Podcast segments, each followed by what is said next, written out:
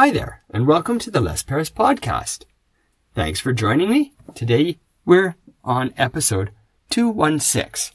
Yesterday in episode 215, well, the episode was all about skating. Today, episode 216 is about tennis. Tennis. What a lovely sport. Well, sort of. When I was young, my mother got me into tennis lessons. I willingly went along with the tennis lessons, although I wasn't thrilled about it. And I played tennis a little bit, but to be honest, I just didn't care enough about it.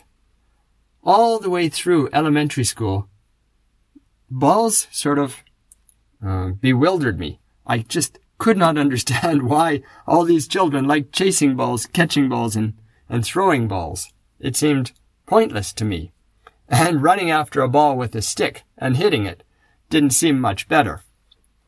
Needless to say, I didn't care enough about the sport to get good.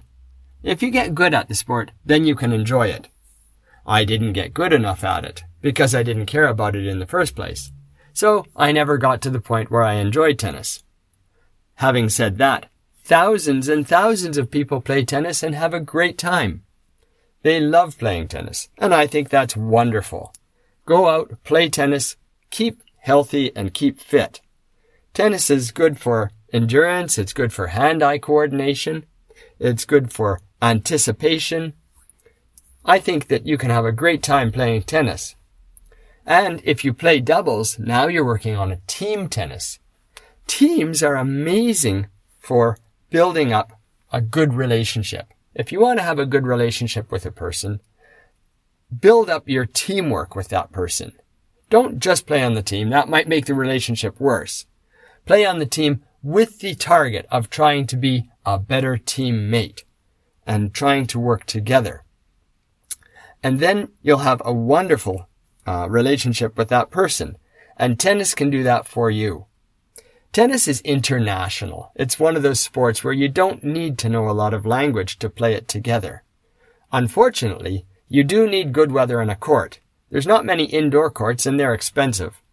And outdoor courts also get lined up because everybody wants to use them. If you like tennis, go out, play tennis and have fun. Well, thanks for listening right through to the end of episode 216 of the Les Paris podcast today. Today's episode 216 was all about tennis, or my take on it. And tomorrow, be sure to come back and listen in to episode 217, which is about umbrellas.